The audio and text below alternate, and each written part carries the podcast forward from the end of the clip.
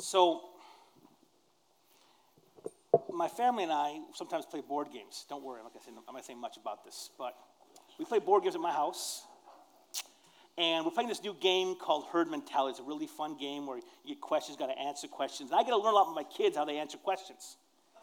And we got a question, and the question was, at what age should a kid, at what age does someone have their first kiss?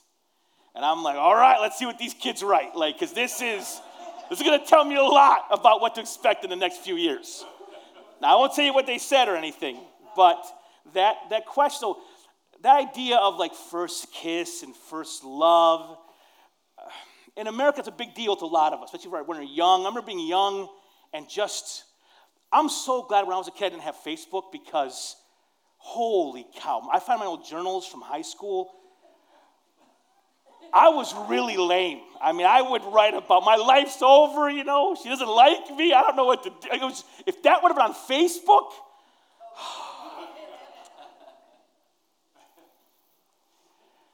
As we go past high school, we go past those first puppy love stages.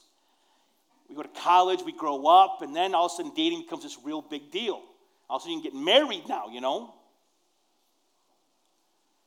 Nowadays, marriages, weddings are, they say the cost of a wedding has gone up tremendously in our country. Like, weddings cost more now than they have, like, in the history. Weddings have gone up like 30%. In the last 3 years, since COVID, people are just spending buku dollars to get married. Speaking of which, next week, you guys getting married next week. Moses and Celeste back getting married. Whoop, whoop.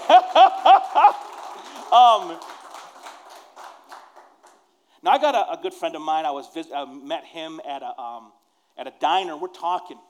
And this guy, his life had just exploded. This guy's life had just detonated. He wasn't at the beginning of a story, he was at the end of a story.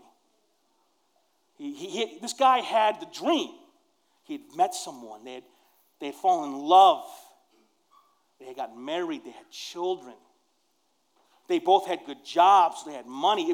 Everything he ever wanted, he got. He had it in his hand. And him and I were sitting together because it was all falling down. His marriage was coming to an end, an abrupt and brutal end, and he said these words to me. I've never forgotten them my whole life. He said to me, everywhere I go in the world, my guard is up. At work, with my siblings. When I leave the door, I have my guard up. And he said, but I never had my guard up to my bride. I never, ever was scared. I never protected myself. I thought, I'll fight the whole world. But with her, I don't have to be afraid. And of course, as the story goes, he found the letters which revealed the affair, which broke their marriage in half. Now, in the world we live in, adultery is a juicy piece of gossip.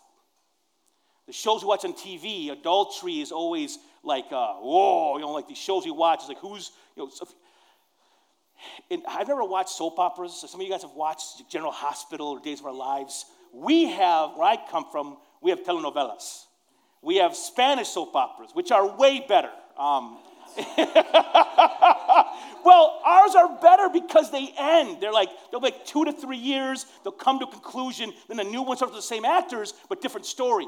Days of Our Lives are going on for like stinking 40 years. Like, how do you track those stories? Like, who has a guy not been married to? But so in our world, adultery is a plot device. You know, it's no big deal, but it is a big deal. Like, when God created marriage, and God created marriage, marriage is not a creation by the state of Michigan. God created marriage.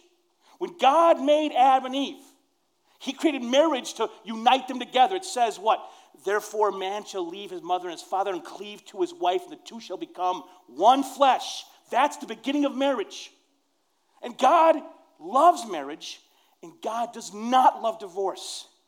But even though that God doesn't love divorce, God still allows divorce. And one of the reasons he allows it is for this thing called adultery. Because when two people come together and they share their everything, they share their lives, their hopes, their dreams, their most vulnerable things, and they also share their bodies. If someone gives it to somebody else, you've broken a promise. You have betrayed your spouse. And God says this betrayal is so painful,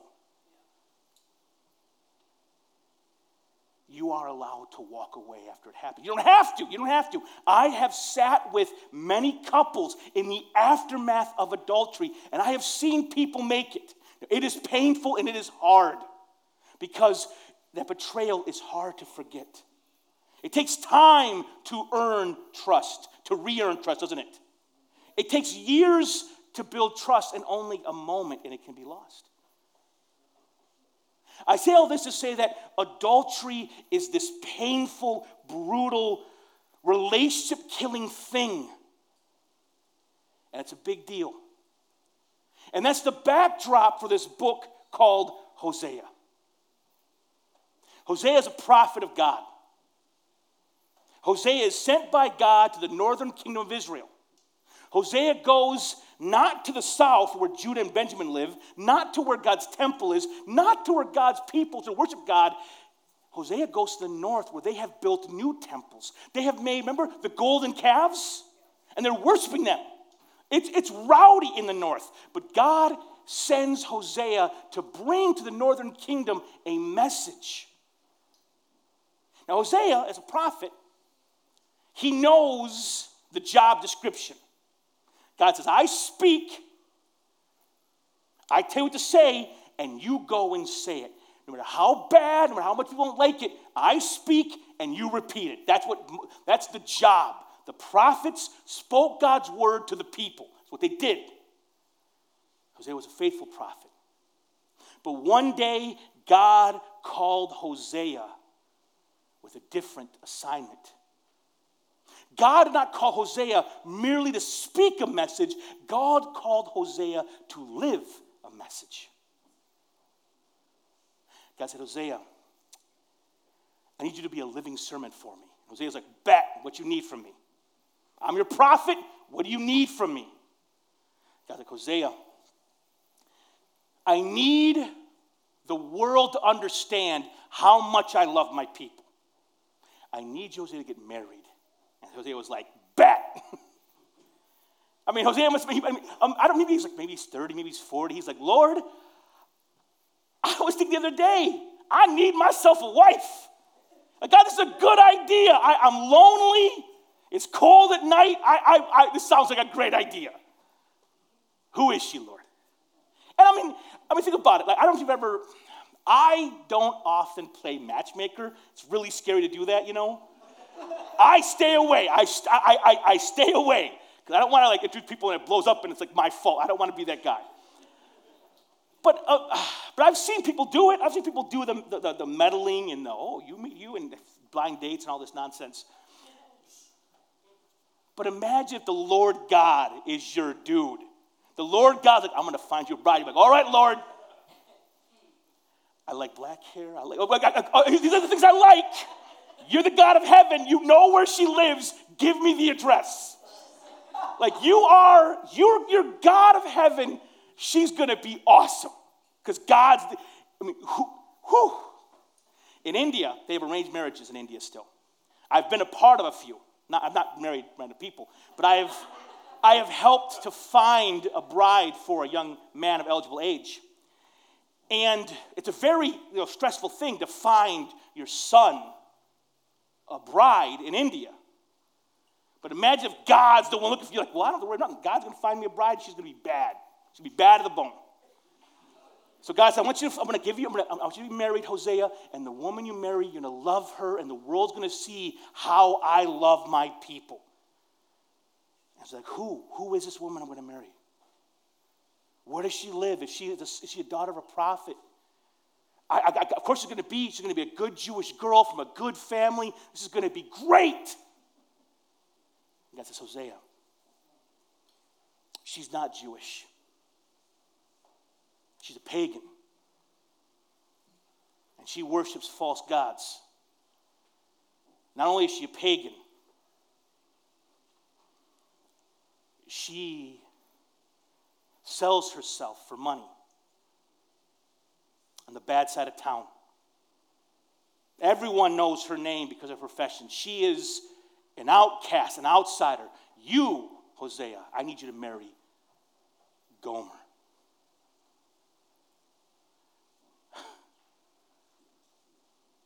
There must have been deafening silence after that command. But Lord, don't you know who she is? Don't you know what everyone's going to say about me if I do this thing? Imagine, if you will, in the city of Flint, Michigan, there's a famous, let's say there's a really well-known church in the city of Flint, and that pastor's wife passes away. He's a widower. And we all feel bad for that widower. Oh, poor pastor, his wife passed away. He's alone. He's lonely. Time passes, and he's like, you know, it's been a year. You should start dating again, pastor dude. And all of a sudden, we all hear the rumors. I heard pastor's got a new girlfriend. Oh, man, who's he dating? Who is pastor? Who's this godly man? What girl has he asked out? Dude, she works over on Dort, yo. Imagine the rumors. Imagine the gossip. I bet you every ministerial friend, I'd probably call him, what are you thinking? You are a man of God. You must marry someone who loves the Lord as much as you do. We cannot be unequally yoked. What are you thinking? You can't marry this girl.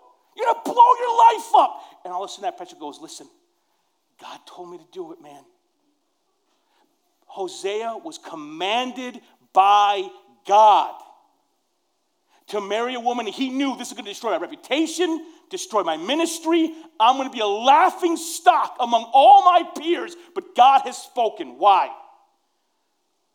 God said, you love this woman because Hosea, as a loving husband, is a picture of how God loves his people. You got to love this woman, Hosea. The way you love her is going to reveal to the whole world how much I love my people. And a lot of people talk trash in the Old Testament. They say, well, the God of the Old Testament, he's a jerk, and the God of Jesus is awesome. If you read the Bible, the God of the entire Bible is merciful. He's slow to anger, abounding in steadfast love to the third and fourth generation. That is the God we serve. The God we serve, he initiates. When his people walk away, the God of the Bible, he goes after, to seek, to chase, to pull back to himself. God says, Hosea, you love her and you love her good. You love her with your full heart. No matter what she did before, that's your wife and you love her. And the way you love her is a living sermon that everyone will know how much I love my people. Israel, who stinking has two golden calves. Israel, who left the Levites and are making new priests for nothing. This people who have left me, I still love her. Hosea loves his wife like God loves his people. But this sermon goes further than that. Listen to the words. It says, when the Lord first spoke through Hosea, the Lord said to Hosea, go take to yourself a wife of whoredom, have children of whoredom, for the land commits great whoredom by forsaking the Lord. So he went and took Gomer, the daughter of Diblaim, and she conceived and bore him a son. So Hosea's love for his wife is a picture of God's love for his people. But the sermon does not stop there. See, Gomer as a harlot is a picture of God's people and on how unfaithful they are. In this story, we are not Hosea. We are not the heroic husband who loves our bride no matter what. In this story, we are the lady. We are the woman who keeps on sneaking out. We are the woman. Though loved and cherished and spoken to with sweet words, we're still sliding into other people's DMs. We're still looking. We're still on the hunt. Even though we are loved so fiercely at home, we are still out in the world, sniffing around to find something else. That is Israel, and that is us. The people of Israel, they know my great-grandfather Jacob knew the Lord. Abraham, Isaac, Jacob, Moses, we come from this lineage of our family being blessed by God. We know him. We have seen his prophets. We've heard them preach. But man, this golden calf is sweet. And they just drift away from the Lord. And no, we read the Bible and go, how could this people do this? How could the nation of Israel forsake their Lord? The question is not how can they, but how can we? Because we do it all the time. The song says what? Prone to wander, Lord, I feel it. Prone to leave the God I love. I remember one time I was dating a girl, and the Lord very clearly told me this girl was not for me. The Lord said, this woman is not the woman I have for you. You have to let it go. And I'm like, Lord, I don't want to let it go. The Lord said, this is not for you. So I drove to see this girl. I drove 3 hours to end the relationship, to end it. On the way into the parking lot, I'm listening to the Rocky soundtrack, trying to get the courage to end the relationship. I'm a pretty dramatic person sometimes. Sometimes. I go in to see her. And it's going to be hard because we've been together for a while. There's true affection between us. It's going to be a hard thing. It's going to hurt both of us. She comes out to see me. She's surprised that I'm there. And she didn't tell me she had got a new hairstyle. And it was really, really nice. And I'm serious. She came out and she wasn't expecting me, but she somehow, it's like, I don't know what happened, but she looked great. And I saw her in her beauty, and I said, me and the Lord, I'm praying, like, Lord, I'm going to lay this down. Me and you, I love you. You're my first, you're my ultimate reality. And I saw her, I'm like, God, leave me alone. I want this. I said it in my mind as clear as day. Leave me alone. I want this instead. And we do it all the time. We make things other than God our God.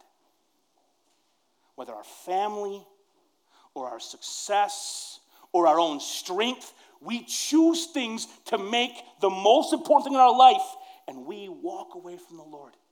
We are the unfaithful one. We are the spouse. Although we are well loved, we wander.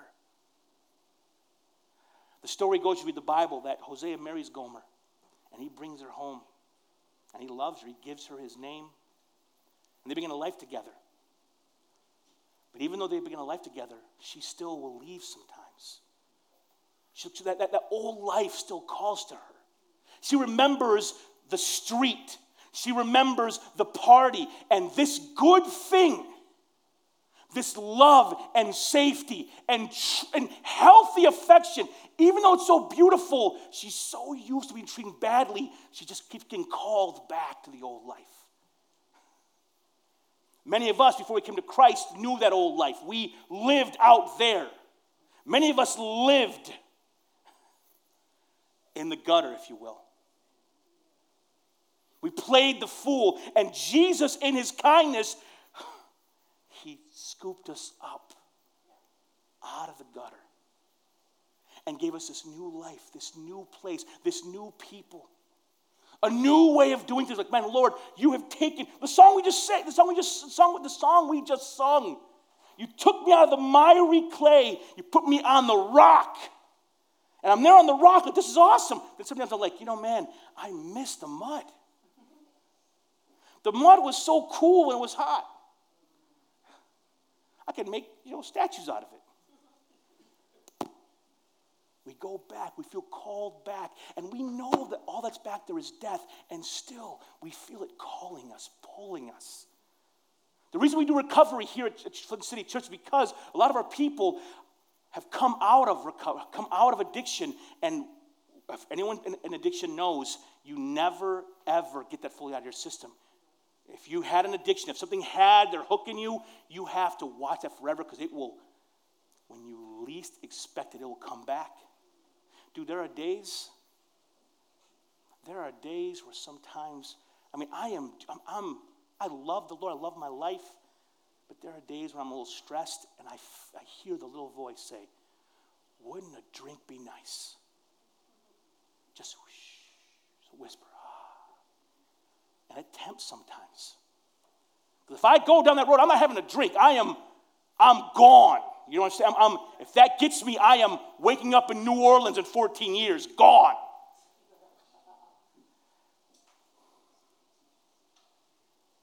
This sermon that Hosea must live is a picture of a good God and a faithless people.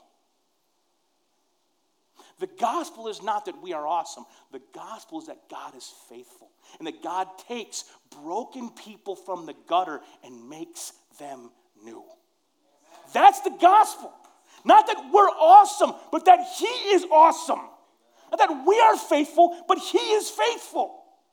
He can take people in the most broken state. I have looked at people in my life. I have looked at people I know, and I've said, that person's too far for the Lord. I have said that in my heart, and I have been wrong. I have seen God take people that were so far and break their hard heart and make them whole again. And it is a miracle every time.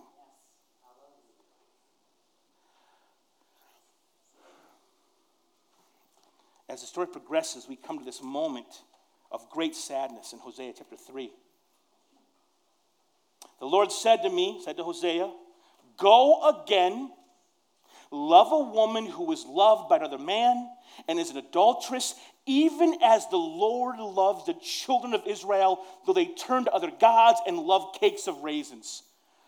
So I bought her for 15 shekels of silver and a homer and a lethic of barley. What's going on here? What just happened? Go again and love a woman who has left you. Well, apparently as time went on, maybe Gomer would leave for the night and not come home. And then she'd be gone for the weekend. She'd go for a week at a time. No one knew where or why she'd leave. Well, one day she didn't come back. Just didn't come back. And he has these kids and he's raising them, and she's just gone. And word comes to Hosea. Hosea, your wife who's been gone, she's down at the auction block. And she's being sold as a slave. Whatever she got involved in was so bad, she owed some money to somebody, and she's being sold to pay the debt she owed. People told her, hey, Hosea, I heard your wife is down at the auction house. Just wanted you to know. Peace, brother. And God said, Hosea, she is down there. I want you to go down there. I want you to buy her freedom. I want you to pay to get your wife back. So the prophet walked on the street to the auction house. The auction house, he had a bid against other people. You know, 1 shekel of silver, 2, 5. And he bid because God told him, you get your wife back. And all his savings and all the money he had, he put down and he got his wife back. You know what that's called? That's called redemption. He redeemed his wife. He didn't go down there to point a finger and say, what you get? Dishonoring a man of the Lord is what you get for what you've done. But he went down there to bring her home, to pay the debt she owed, to bring her back to himself. That's called redemption. Hosea redeemed Gomer. And in the same way that Hosea redeemed Gomer, Jesus Christ redeems sinners. In the same way, Hosea walked down to that auction block and he said, that is my wife, and I will pay whatever is owed because I'm bringing her home. My neighbors might laugh at me. They may call me all kinds of names. I don't give a rip. That's my beloved, and I will do whatever it takes to bring her back.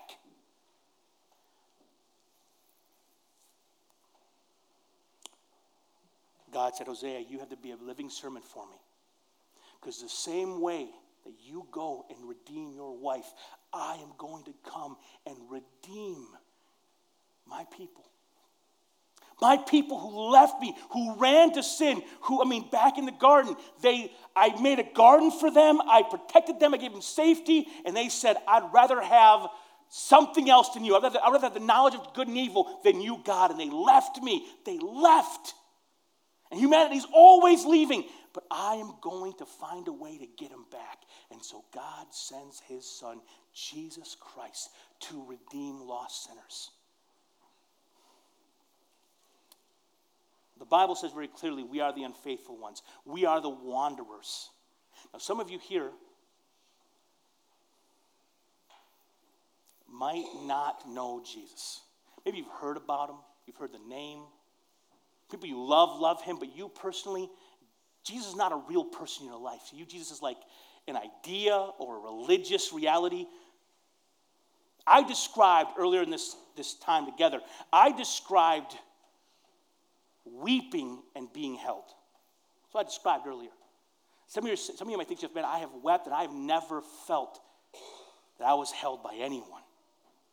I have never felt that I was safe in the arms of anything beyond this life. Some of you don't know Jesus. Jesus is an idea. He's not a person. And we speak Jesus because Jesus is not just an idea. He is not some dead thing. Jesus is alive.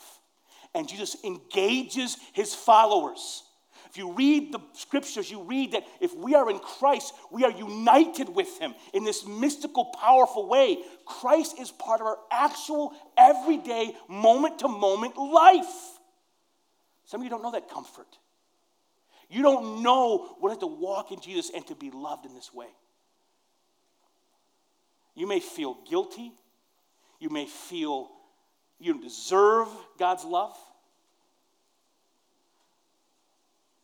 But I want to say to you today, Jesus redeems lost sinners. He redeems bad people. Like really bad people. If you read the Bible, you'll be amazed at how PG-13 and R-rated this book really is. The Bible, people say, how can you know the Bible's real? Listen, if I made up a religion, I wouldn't show you all the warts and zits of every dude in the story.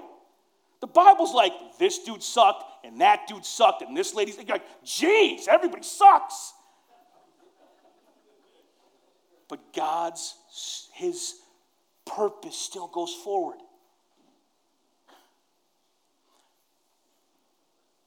If you're here, and you're like, I don't know if I know Jesus.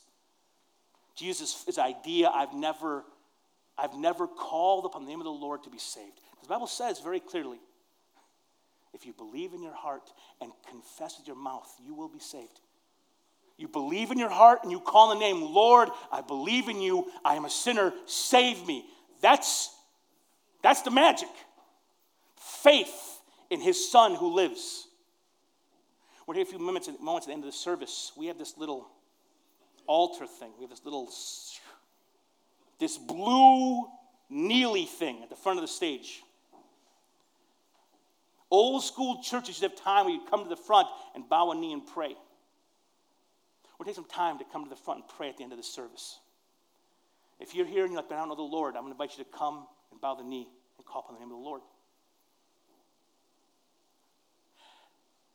In the same way Hosea came to get his wife, the Christ has come to get you. Maybe you're here and you know the Lord. You love the Lord. But life is hard, and life is long. And you've just begun to drift. You don't talk anymore. You just kind of drifted away, and you miss him. You just miss him. If that's you, I invite you to come and bow a knee. You call upon the Lord and say, Lord, I miss you. I just miss you. And I still love you and I'm here. I don't know what you need to do today. But I'm going to ask Ricky if you'd come and play some guitar behind. We're going to have a moment of prayer. If you want to come and bow the knee, you can come and bow the knee and just call upon the Lord. So I'm going to do a quick prayer. If you wish to come and bow, you may come and bow. Let us pray. Father in heaven, thank you so much for your word that is true. We see in Hosea a loving husband. We see you. In Gomer, we see a faithless wife, and we see ourselves. But Lord, we watch Hosea walk to the auction block. We watch him buy his wife back. And in this living sermon, we see that you, oh Lord, you redeem your lost children. So for those in this room who don't know you, let them come and bow the knee and call upon your name for the first time and meet you in this place. For those in this room who have just drifted away, let them come and bow the knee, Lord, and call upon your name afresh, remembering who you are and who they are in you. Hear our cries and hear our prayers this morning, Father. Bless those as they come. God bless you as you come, church.